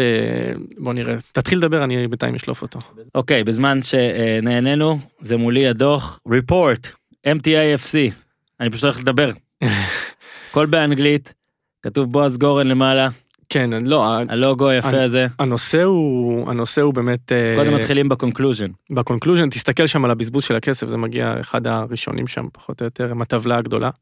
של אה, רשום שם יוסי בניון, אלי בן בסט, רמון, כמו שאמרת, אה, כן, לא חסרים שם איך שחקנים. כדי, יש פה תרשימים, כן, איך זה צריך להיות, leads, identification, leads added to the department database, יפה מאוד. הכל בכחול צהוב, השקיע, השקיע, הנה סכומים. אלה סכומים של אנשים, של שחקנים של מכבי תל אביב למשל לא הביאה. נכון, אני רואה קיודה, לא, זה שחקנים שעשו את המעבר הזה מ- אה, מקבוצה זה לקבוצה על ידי. מחלקת scouting טובה, זאת כן. אומרת, אה, תראה את ההפרשים, זה אחוזים מטורפים, יש שם קליבר של מכבי, זאת אומרת, זה סלטיק, זה קלאב ברוז', כן. איזה סיבה יש שמכבי תל אביב לא תמכור שחקנים כמו שהקבוצות האלה מוכרות, חוץ מזה כן. שהליגה פה היא לא... למה נתניה כן נגיד, וזה, למשל. נכון. יפה מאוד. אפילו flights, petrol, equipment הכנסת פה. זה בעצם אה, הכסף שהמחלקה עולה, שהיא בעצם כמו שחקן שלא מרוויח הרבה כסף ב... במכבי תל אביב, מגיע אליו. אז, אז הוא למעשה, אה, אה, מנספורד יושב איתך, ואז הוא רואה את הזה, ו... שלחתי לו את זה, ש- הוא מה קרא לי לשיחה, הפתח, כן, כאילו, הוא קרא לי לשיחה, ומכבי תל אביב, מאז אני שוב בקשרים טובים, אני אגיד לך את האמת, בקושי עשיתי שם, עשיתי שם קריאה כמעטים, כן, אבל אתה כן. יודע שאתה שם, זאת אומרת, הקשר שלך הוא קיים לגמרי, אין, אין כמעט הבדל. אה, מה שמבדיל בסוף בין עסקה ללא עסקה הוא מאוד מאוד מאוד, משהו מאוד מאוד קטן, כן, מאוד מאוד קטן, וכסף. כסף. בוא רגע, אז ת- אתה יודע, מבחינת אה, עוד אנשים שאתה מייצג, אה, תספר רגע על איך זה הולך מבחינת, אה, בטח עכשיו בקורונה, זאת אומרת, עד כמה כסוכן חדש, אתה גם מתחיל עם הדבר הזה עכשיו, נגיד, אז אוהד לדעתי האחרון פה וסיפר שזה, שזה ברוטלי, כאילו, מה שקורה עם הסכומים, עם הדברים, אבל הוא היה, פעם אחרונה שהתארח, הוא היה בשיא ה... שהיה הכל באסה יותר והכל זה. עכשיו עבר זמן. יש עכשיו השוק של השחקנים מרגיש שיוצא, שוב, גם דברים שאתה עושה בחו"ל, שומע, רואה, הכל. החורף לא היה טוב, ל... באירופה בעיקר, אה, מהבחינה כולם הזאת. כן. שמרו. כן, כן. מצד שני, בדיוק דיברתי עם איזה סוכן ספרדי השבוע, אז הוא אומר לי, אומר לי, אה, לא הוציאו, לא הוציאו הרבה כסף על העברות השנה, אז אמרתי, אה, אוקיי, הזדמנות לקחת שחקנים שבחינם אה, מישראל, אז אה, כן, אבל מצד שני, הם לא כל כך אה, רוצים עכשיו שחקנים להביא מבחוץ. אמרתי לו, אוקיי, הזדמנות לקחת את הספרדים שלא מוצאים מקום, לארץ." זאת אומרת, כל דבר כזה, הוא כן איזה משהו שאתה יכול לבנות עליו, אתה יכול למצוא את הדרך אה, להפוך את החיסרון הזה ליתרון. מהמם. בטח בכדורגל. בכלל, כן. זה. משהו שבכדורגל, גם בחיים, אבל בכדורגל הוא מאוד מאוד בולט. אתה יכול לקחת משהו שהוא לרעתך, להפוך אותו לטובתך, רק במחשבה. מה שדיברנו על עידן כהן, שכל כך נתקע, תאר לך שעוד שבועיים הוא חותם בנשוויל, אוקיי? כן. דיברנו על יובל אשכנזי, מהמקום הזה של הקטן, של הליגה א', להגיע בסוף למכבי חיפה, דווקא מזה שאתה, כאילו נכבד, החביאו אותך איפשהו. כן. זה תמיד קורה בכדורגל, אז אני לא נכנס למקום הזה של אה, מה נהיה רע וכמה נהיה קשה וכמה זה. היינו צריכים להוריד אה, סכומים, דברים קרו, אבל אה, גם שחקנים קיבלו צ'אנסים. ושחקנים ש... אני אגיד לך מה כן, ההתעסקות בלהוריד כסף לשחקנים, זה מבחן של סוכן שחקן. מהמם. זאת אומרת, זה איזושהי נקודה שצריך לעבור ביחד. הרבה יותר כיף לעשות משא ומתן על רווח. כשעושים משא ומתן על הפסד, אתה בכל כן. מקרה מרגיש משהו אה, לא טוב. וזה זה, זה משבר שאני צריך לעבור עם כל השחקנים שלי, ואני חושב שאנחנו עברנו אותו בינתיים באופן די טוב. מה, מה, אתה יודע, השם, פעם אחת עבר לי גם איזה סוחד על, אה, על השם של הכדורגל הישראלי בגרמניה אחרי איזה שתי עסקאות או משהו כזה. מה עכשיו, ממה שאתה שומע, נגיד עשינו גם פרק עם אה, קובי מיכאלי, שהוא בויטסה עכשיו, כן. ואמר, מה לעשות, השוק הישראלי לא בודקים ולא זה, או לא, לא מגיעים אליו. איפה, איפה, מה שאתה רואה? איפה אנחנו פה? אני רואה שהדרך שלנו, שרשרת מזון. הדרך, ה- ה- ה- זה, אתה יודע מה, הובלת אותי באמת לנקודה שבאמת חיפשתי. אנחנו, כמו הבחורה הזאתי, שהיא אולי 5-6 בציון ובטוחה שהיא 10, אוקיי? אנחנו חושבים שאפשר להוציא מפה שחקנים בשניים וחצי מיליון יורו, שחקנים שלא בכלל בכיוון הזה, זאת אומרת, גם שמנור יצא בסכום שהוא יצא, זה לא יאומן, אורן, זה לא יאומן. הסכום הריאלי שלו בשוק היה 2 מיליון. גג. למה? כי איזה ישראלי, הנבחרת שלנו מקום חמישי. ב... כן, בבית, כן. כן, דרג, אפילו היא כמעט ירדה לדרג חמישי, נכון? כן, לא, נראה לי עכשיו זה רביעי, כן, זה... כן, לא יודע. הנבחרת שלנו במקום לא טוב, אוקיי? הקבוצות הישראליות עד, עד השנה לא הגיעו לשלב בתים של ליגה אירופית תקופה מאוד ארוכה. כן. שנתיים רצוף, כל פעם נכשלות, לא מגיעות לכלום. השחקן הישראלי לא עושה כלום, רק אלה שכן, היחידי סגולה באירופה, זהבי שהיה גם אז בסין בכלל, או דבור ודברים כאלה. זה לא אנשים לבנות עליהם, כן? כשאתה בונה שוק, אתה צריך שיהיה, זה כמו שהיה שחר פאר, ומתחתיה המקום הבא היה זניס חזניוק, אה, 800 בעולם. כן. כן? צריך שיהיה איזשהו פירמידה טיפה כן. יותר הגיונית כדי לבוא לדרוש סכומים כאלה. עכשיו, אבי לוזון זה אבי לוזון, סבבה? וזה שהוא הביא את ההצעה הזאת בסופו של דבר מקבוצה גם שהיא יחסית מכובדת, זה בסדר, אבל לדעתי מנור היה מרוויח אם היה עליו 2 מיליון והיה הולך לליגה בלגית. היה הולך לליגה פורטוגלית למשל לקבוצה טובה. היה לך מקומות האלה, בסדר? אפשרי, בהחלט היה אפשרי בשבילו. ואנחנו רוצים למכור שחקנים רק לקבוצות שרוצות מציעות הרבה כסף. אז מה קורה? אפילו במכבי תל אביב, שחקן, ש... שחקן של מכבי תל אביב, קודם כל price tag 3 מיליון יורו כן. פחות או יותר. דור פרץ, גלאזר, יונתן כהן, היו צריכים להימכר מזמן בפחות כסף. יכול להיות, בשבילם, כן, אגב. כן, כן, לא כן. בשביל... אני- אגב, אבל מכבי תל אביב אבל אם אני מכבי תל אביב, אם אני מכבי תל אביב, והם כאילו מניחים וואלה, שיטת ה next up או הבא בתור, אולי זה לא יהיה מספיק טוב, למרות שאנחנו רואים שהם מגדלים כן מספיק טובים. אתה יכול להגיד, שמע, בסדר, אם אני מכבי תל אביב זה בסדר, אבל השחקן פה סובל. הם משלמים, סובל, הם משלמים סובל, גם, כן, הם סובל. משלמים גם כסף טוב כן, לשחקנים, זה לא לא ש... סובל, הוא לא- כן. לא רעב. לא, ממש לא, אבל אבל דור פרץ, בשביל הכדורגל הוא בן הישראלי, 25. נכון, הוא- זה לא הגיוני. הוא- הוא כמעט בן 26 לדעתי. זה לא הגיוני. זה לא הגיוני. זה לא הגיוני. לא, מה שלא הגיוני שחושבים שזה צעיר בארץ, כן. אוקיי? יש לי חדשות בשבילכם, ירדן שואה הוא כבר לא צעיר, כן. אוקיי? מנור הוא כבר לא צעיר. אתם מדברים על שחקן שהוא ארבע שנים מבוגר ממנו, כן. אוקיי? זה לא צעירים, יש לכם שחקנים שמשחקים ילידי 2003. לא, גם כדי לעשות קריירה חלומית נכון, צריך לישראלי, להתחיל אתה מוקדם. צריך בגיל, דור פרץ היה צריך בגיל 22 לצאת. עכשיו הלוואי בשבילו שאיכשהו פתאום ידלג על זה וימשיך בעלייה ועם הגנים והכל, אבל זה קשה לראות את זה. קשה לראות את זה, ושוב, בשבילו ובשביל הכדורגל הישראלי צריך שחקנים כאלה שיהיו במקומות רציניים. עכשיו, כדי שיהיו במקומות רציניים צריך שיהיה, שהעסקה תהיה שווה יותר משווקים אחרים, כמו שדיברנו על פרואנים. יש היום פרואנים יותר טובים מהישראלים שהם יותר זולים מהם. אז אם יש לך יותר טוב, יותר זול, מה תקנה? אז מדי פעם יש משהו מיוחד, אבל על המשהו מיוחד הזה אי אפשר לבנות. והכדורגל הישראלי מתקשה להבין את זה. יש פה כסף לא רע יחסית לליגה, אבל אנחנו משווים את עצמנו לאירופה. בסופו של דבר שמישהו שומע על ישראל, הוא אומר, אני הולך לליגה במידל איסט. כן, אני הולך לסעודי ערבי, אני הולך לקטר, לדוחה, אני צריך להשתכר כמו שאני משתכר שם. הרבה חושבים ככה. זאת אומרת, כדי ללכת לערב הסעודית, אתה יכול להגיע למשכורת של מיליון יורו בעונה. פה בארץ, הכי גבוה, 500 אלף יורו בעונה, אם הצלחת באמת לעשות משהו מיוחד. אז זה לא, זה לא, זה לא פשוט. מה שקורה פה עם הכדורגל, זה איזשהו אה, חוסר הבנה של המקום שלנו בשוק הכללי, כן. וזה הולך ונהיה יותר גרוע עם הזמן, לדעתי. וככל שזה הולך ונהיה יותר גרוע, ההליכה היא רק אחורה, זה, זה לא, אתה לא נשאר במקום.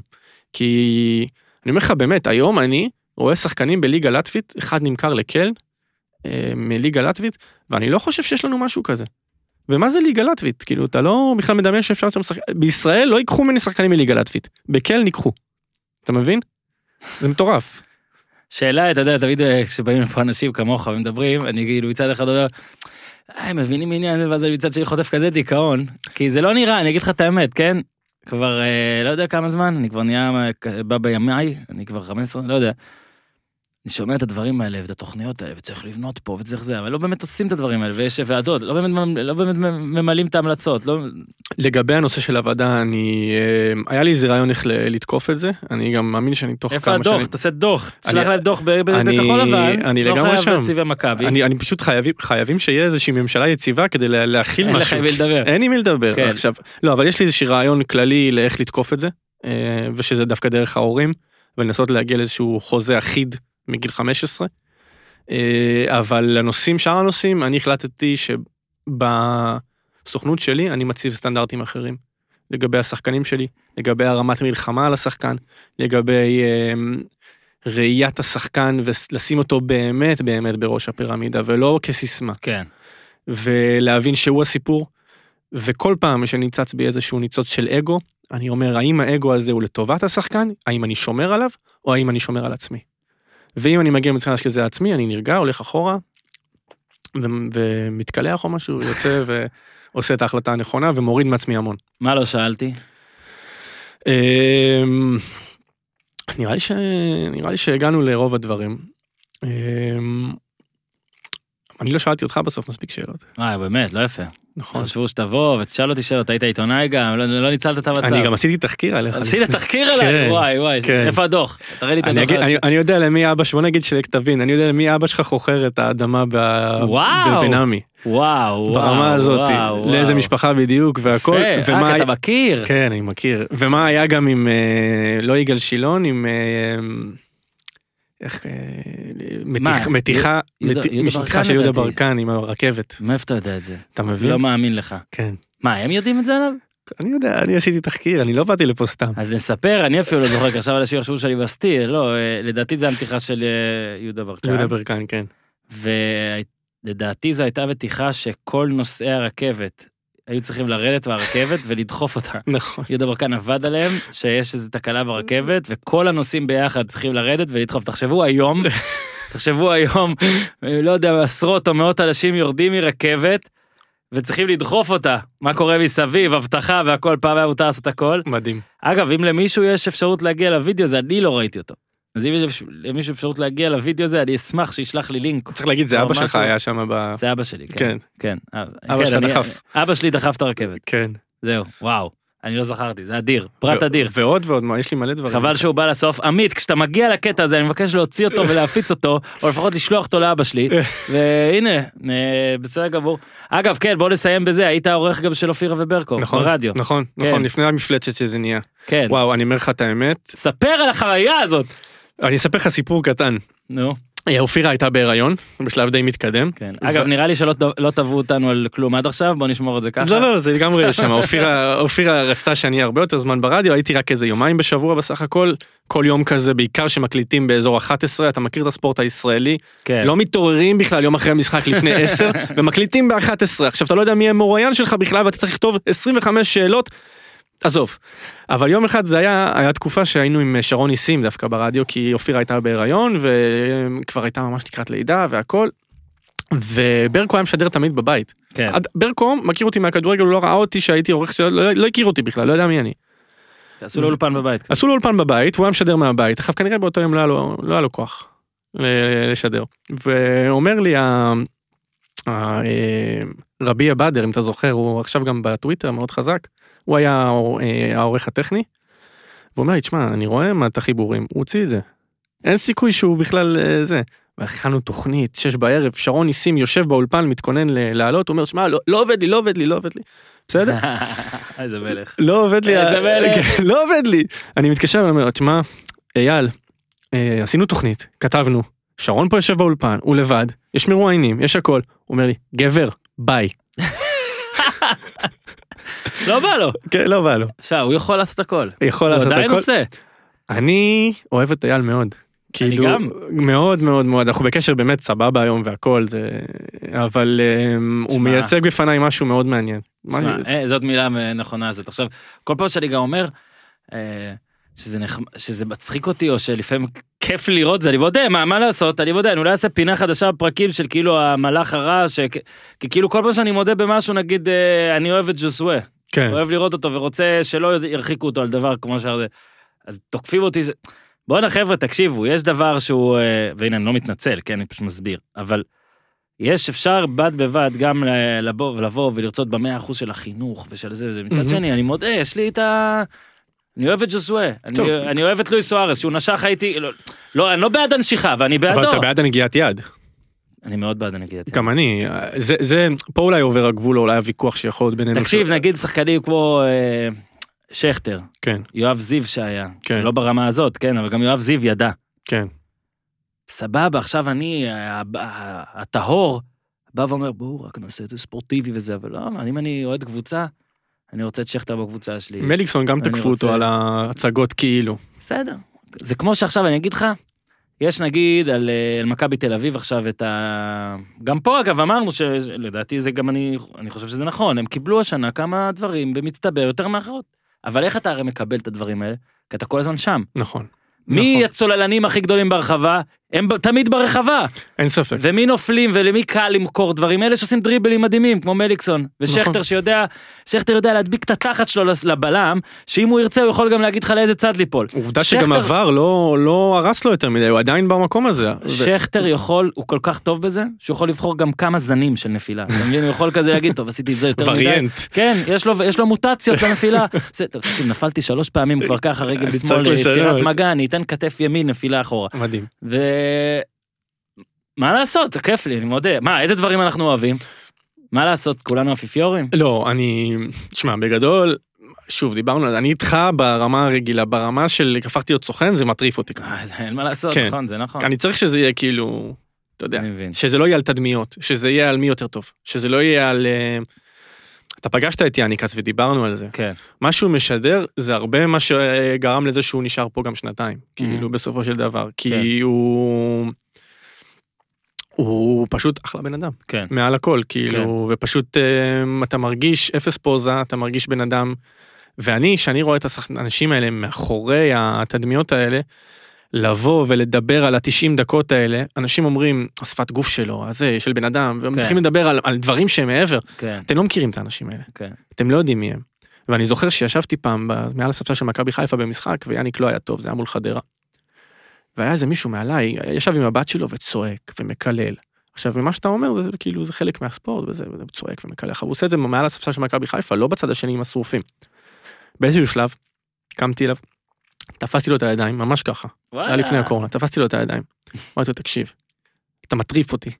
אני יושב פה, אני נראה לך בן אדם עדין, אבל אתה מטריף אותי, ואני לא יכול לשמוע אותך יותר. ואתה חייב להבין שאתה יושב פה מעל הספסל של מכבי חיפה.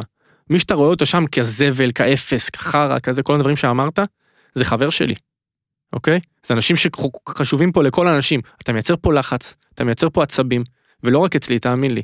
והבת שלך שיושבת לידך, אם היא תעשה משהו בספורט יום אחד, או משהו דומה לזה, ומישהו ידבר עליה ככה, תחשוב איך אתה תרגיש.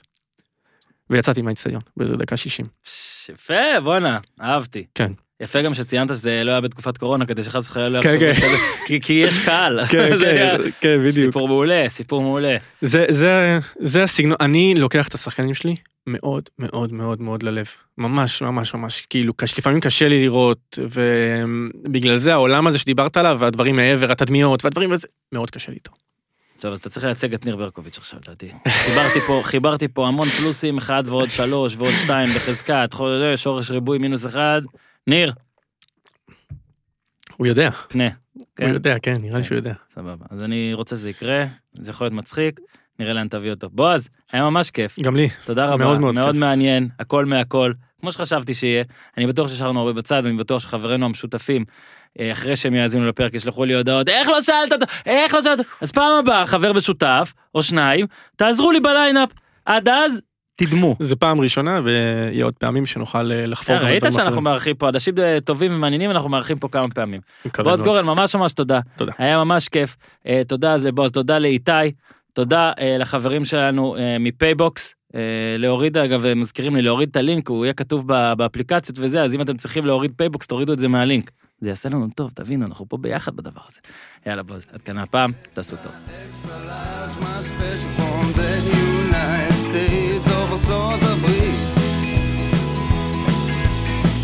תחתית, ניו, תל אביב, CTN,